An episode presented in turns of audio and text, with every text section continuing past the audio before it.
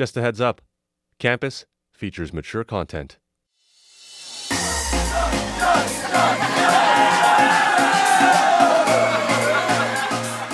First year of university, party night. It was an absolutely perfect place to hang out and have some fun. Lo and behold, there's like 4 beautiful, beautiful girls, and there's one everybody's ogling over her. As, you know, booze tends to lubricate conversation. And being the only Canadian guy at the party, she wants to learn English. So she starts speaking to me exclusively in broken English. And we had very engaging conversations. So as things progressed, we wanted to get physical with each other. So I take her to the house where I haven't invited anybody else before. And we start making out. Things are getting heavy quick. We're now both getting naked. And the anticipation is huge. But in that moment, when I'm supposed to perform, I can't. I can't get it up. It's clearly not going to happen. And it's because of a choice I made long ago that I thought I had put behind me. But it's there. It's nagging at me. And now I have to confront it. My name is William, and I used to be a priest. Hey, I'm Albert. Welcome to campus. This is that place and time in our lives where everything changes.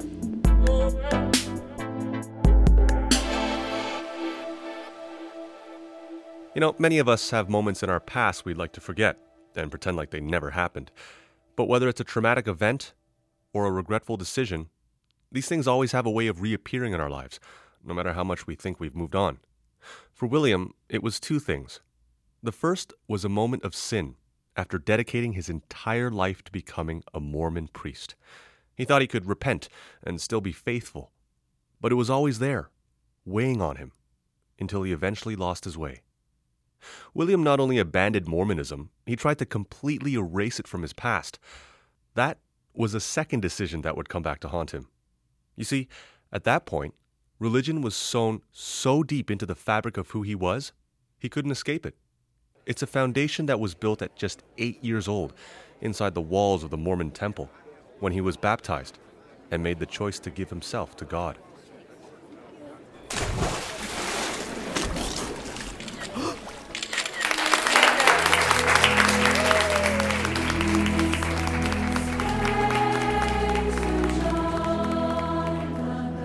Mormons believe that baptism is by immersion. That's symbolic of like a washing away of sins, that you've been taught and equipped with the tools you need to choose right from wrong. And so you're starting fresh. I think I was actually baptized on my 8th birthday, like the day of, which wasn't necessarily normal, but I think my parents wanted me to be able to remember the day that I was baptized. So they pushed for me to be baptized on my birthday. Then it becomes quite divided by gender. So men travel up a path of priesthood, and Mormons believe that men have what they call priesthood keys, and this is the authority to do things like bless people and baptize on behalf of Christ. So, of course, in my family, my father was the patriarch. And every year, at the beginning of a school year, we would each receive a blessing from my father. So it might be that, oh, you know, I bless you that this year you'll have quality friends at school, or you might have good grades, or be particularly diligent in doing your homework. But these aren't like guaranteed things. It's not saying this will happen to you. It's definitely this will happen if you are faithful to the church. It could also happen on other occasions. So, for example, I was stung by a lot of bees once, because I was crawling around in some hay bales and there was a wasp's nest in the hay bales. And they came out in full force and attacked me. I came out of it with quite a few stings. I was swelling up quite a bit. And because we are a Mormon family, my father put his hands on my head, and he would simply pray at that point, out loud, in the name of Christ, that I would be healed, and that going forward I would be protected from these kinds of things. And as the whole family kind of comes out of this prayer with you together, you feel a lot of support, knowing that you've got God's power at work to help you and your family. That was the first of many small personal moments for William that helped connect him with his family's beliefs. As he grew older, these moments would strengthen his own connection with God, until one day, when William was in high school, he had a brush with death that sealed his faith. I was supposed to attend my brother's junior high school play. I'm driving down some dirt roads, because this is rural Alberta here, so gravel roads, and as I come up over a hill, I'm speeding, the highway intersection is right in front of me, and a minivan comes up the highway.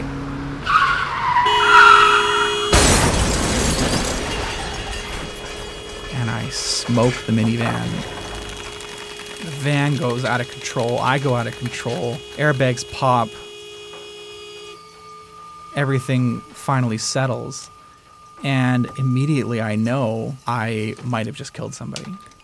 So when I get out of the car, and at this point, I guess I was out for a little bit because there was already police on scene and an ambulance. And I get out and see that there's this mom and her daughter, and that they're okay. I was overwhelmed with just everything. It was terrifying to think that I had almost killed somebody just because I was in a rush. And I was sad about everything I had done, but I couldn't help but recognize that if I was a split second earlier, instead of hitting just behind the sliding door, I would have careened into the passenger where the daughter was sitting, and I would have killed her. Or if I was 2 split seconds before, they would have T-boned me, and I would have been the one who was dead. So for me in that moment, I felt that God had protected me. God had somehow intervened to make sure that I was okay. And that was based on my faithfulness. It was a defining moment for William. In the days that followed that accident, he became more determined in his path to priesthood.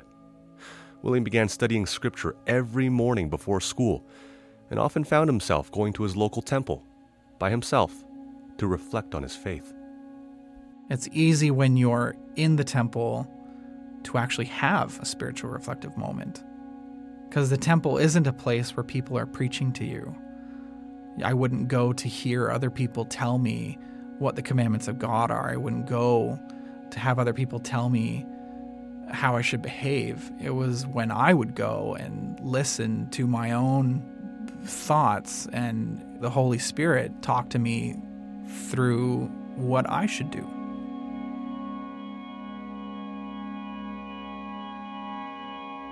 So these times where you kind of quietly reflect on the things that you believe become really important.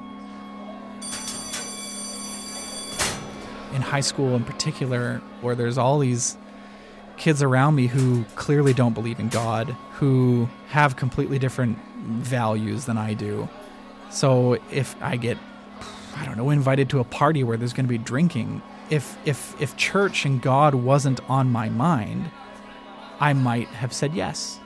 But because God was always on my mind, every morning, every night, it was almost impossible for me to accept doing anything that wouldn't uphold the standards of the religion. And that highlights in my mind, we are different.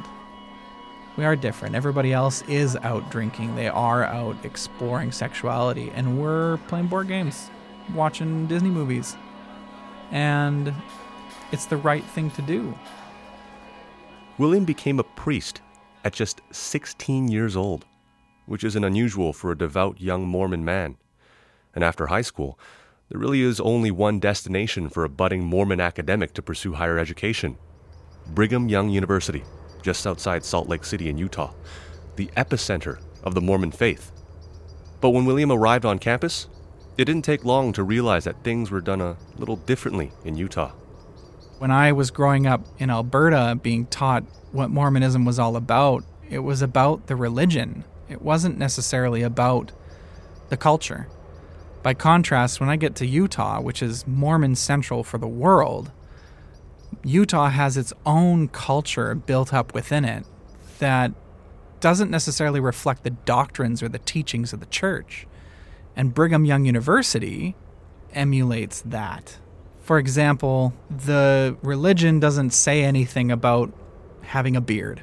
However, at Brigham Young University, you can't have a beard. I couldn't have a beard. The religion doesn't care. But the culture of Mormonism in Utah has built that up to be something of importance. And this began to irk me a lot, that these culturally based rules didn't mix very well with all the things that I'd been taught that mattered, like keeping the law of chastity and not having sex before marriage, or not drinking alcohol, or not lying and not stealing and doing all those things. All of a sudden, I'm supposed to not forget to shave for a day? It didn't make any sense.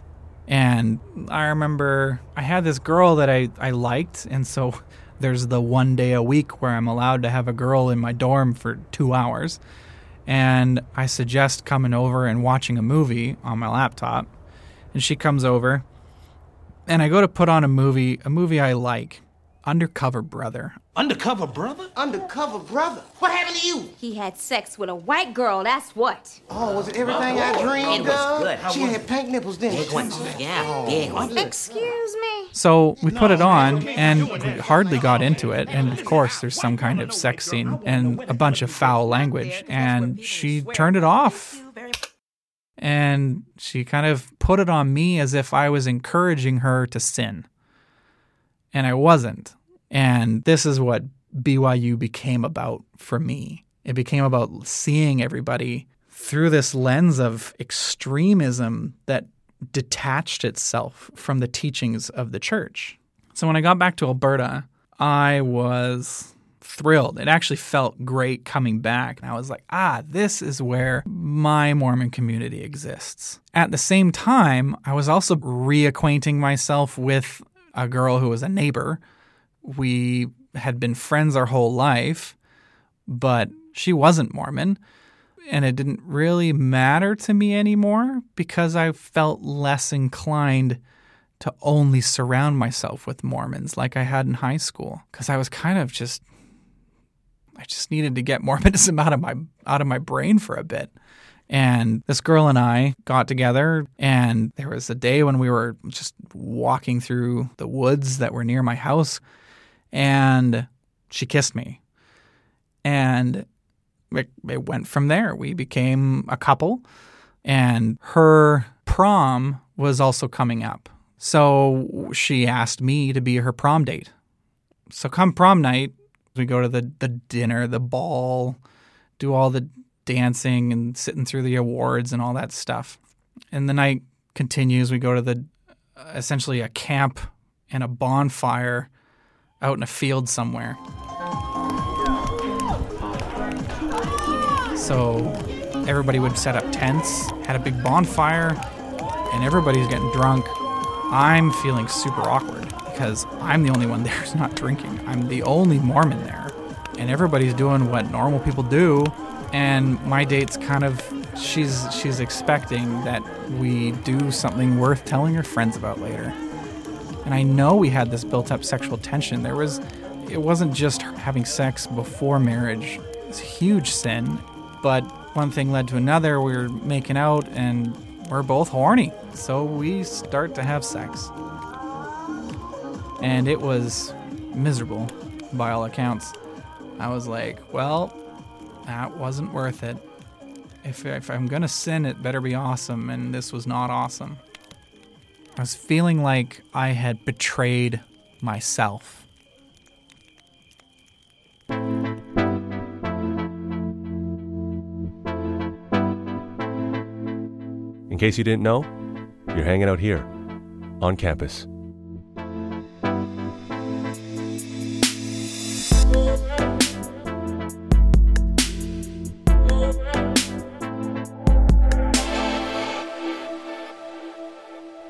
William had broken the law of chastity. It was a massive sin, and now he had to figure out how to carry it with him and continue his path as a Mormon priest. He was just a few weeks away from a 2-year mission away from home, 2 years of dedicating every waking moment to spreading the Word of God. Being a missionary is something that you build up to your entire life. So mentally and emotionally and spiritually, all the things I did was because I wanted to go on a mission.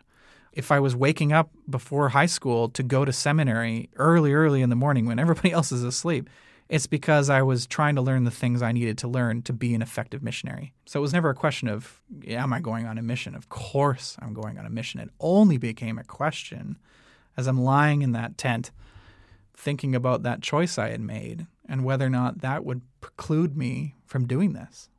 But I know in that moment that even though I have sinned, God can still speak through me to the benefit of others.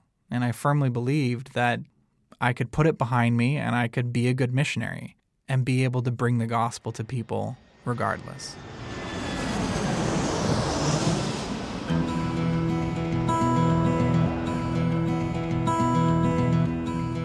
When we get off the plane in California, everybody's excited, and I was equally excited. It's also very overwhelming because at the exact same time, you're going from life and its rules to mission rules. And by mission rules, I mean right from the very get-go, the first thing you get is a companion, and now you are joined at the hip. You are never allowed to be out of eyesight or earshot of that other person unless they're in the bathroom. That is the written down explicit rule, which means that you're always surrounded by another person who believes in what you believe and is pushing you and motivating you, and you're pushing them and motivating them to believe and be a better teacher.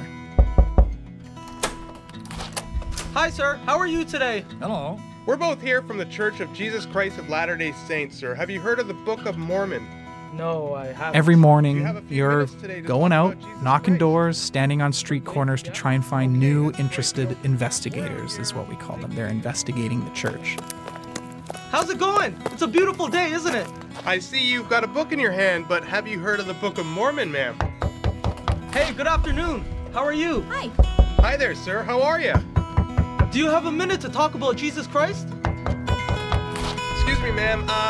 We're Mormons, as you can see. Missionary life is 24 hours a day, 7 days a week, 365 days a year for 2 years, where all you do is live and breathe teaching people about Mormonism. You're required to wake up at 6 o'clock, go to bed at 10 o'clock, like clockwork. And during all waking hours, all of your attention is dedicated to teaching other people about Mormonism. You can't go to movies. You can't go on the internet. You don't have a cell phone. You can't watch TV. You don't even have a TV. You can't listen to music. You cannot contact your family by telephone except on Mother's Day and Christmas. So the only times you're allowed to call your family.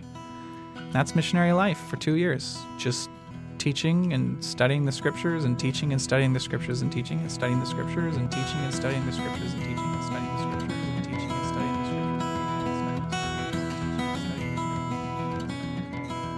the scriptures. Missionary life consumes all of who you are, and it's supposed to.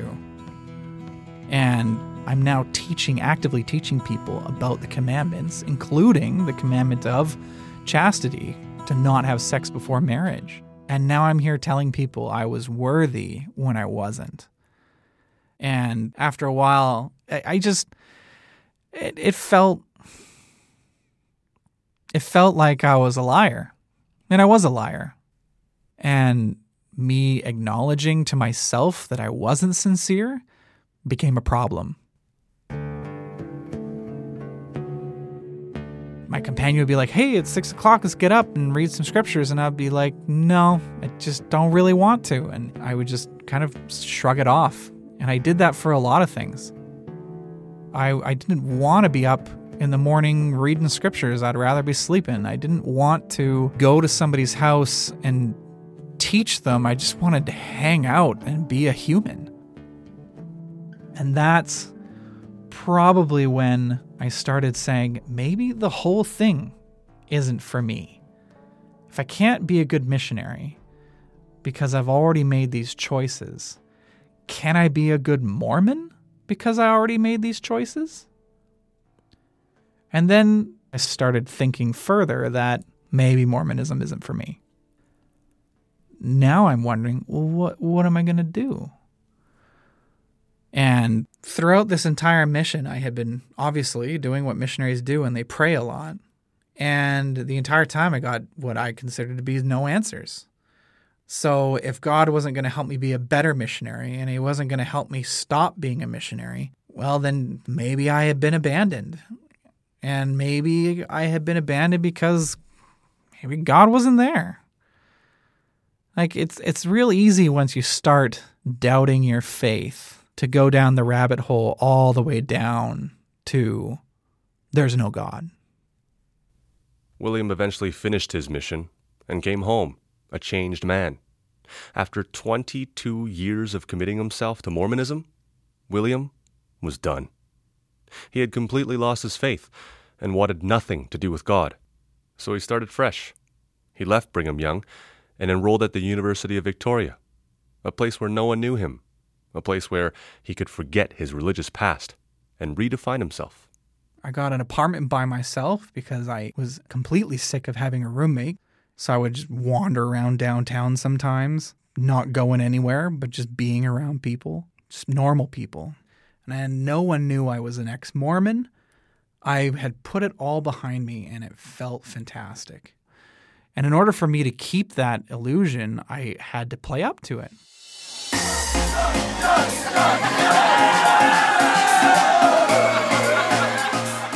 first year of university, party night. It was an absolutely perfect place to hang out and have some fun. Lo and behold, there's like 4 beautiful, beautiful girls, and there's one, everybody's oogling over her. As, you know, booze tends to lubricate conversation. And being the only Canadian guy at the party, she wants to learn English. So she starts speaking to me exclusively in broken English. And we had very engaging conversations. So as things progressed, we wanted to get physical with each other. So I take her to the house where I haven't invited anybody else before. And we start making out. Things are getting heavy quick. We're now both getting naked. And the anticipation is huge. But in that moment, when I'm supposed to perform, I can't. Can't get it up. She's frustrated. I'm frustrated. And at some point, pushing it any further was just further embarrassment. I roll over, ashamed. And I know it's not going to work because there's a part of me, a huge part of me, I've been ignoring for months now. And that part of me still believes that having sex before marriage is wrong. And that's a big deal. And I've spent months and years fighting with it. It's manipulated me. And here it is again, telling me that I'm making a bad choice. A choice that, for the first time around, damaged my ability to be a missionary and damaged my ability to be a good teacher. And here I am again, trying to make that same choice. But now, the Mormon ingrained inside of me is not going to let it happen. I can think that I've put my Mormon aside. I've ignored it. I pretend it's not there. I don't tell anybody about it, but it's there. And I can't just wish it away. It's part of who I am. Being a Mormon permeates who you are, your day-to-day, morning to sleep, everything. And to just up and pretend it's not in you wasn't going to work. There were times when I thought maybe it's because I am a Mormon at heart and I need to go back to it. But those times were fleeting and far in between. I learned a lot of things as a Mormon, but that's not who I have to be anymore. After that first year of university, I met a girl there. I eventually fell in love with her, and I did talk to her about the fact that I used to be a priest. She was able to look at my experience as a Mormon as an interesting step in my timeline. Not because it made me a freak, but because it was something that genuinely formed a part of who I was, and she was trying to get to know me. That really highlighted in my mind the idea that people can't get to know me without knowing where I came from. We all think that certain things in our past don't matter, or that they're behind us. And they might be, but they're still affecting how you perceive the world. And by acknowledging it, you're not being a slave to it. When I look at who I am as a person, it's not who I am right now. It's a cumulative effect of everybody I was and who I am right now. I used to be a priest. I used to teach people things I no longer believe. I could resent it. I could say it took away my humanity, but it didn't. I accepted it. I went into it. I made the best of it, and I learned from it. We all exist on a timeline. We can look at ourselves as a point on that timeline, but that doesn't tell us anything useful about ourselves. Examining where we come from is much more useful when trying to figure out where you're going. We don't ever exist in one point, but we are attached to everything we've done before, and we can't ignore it.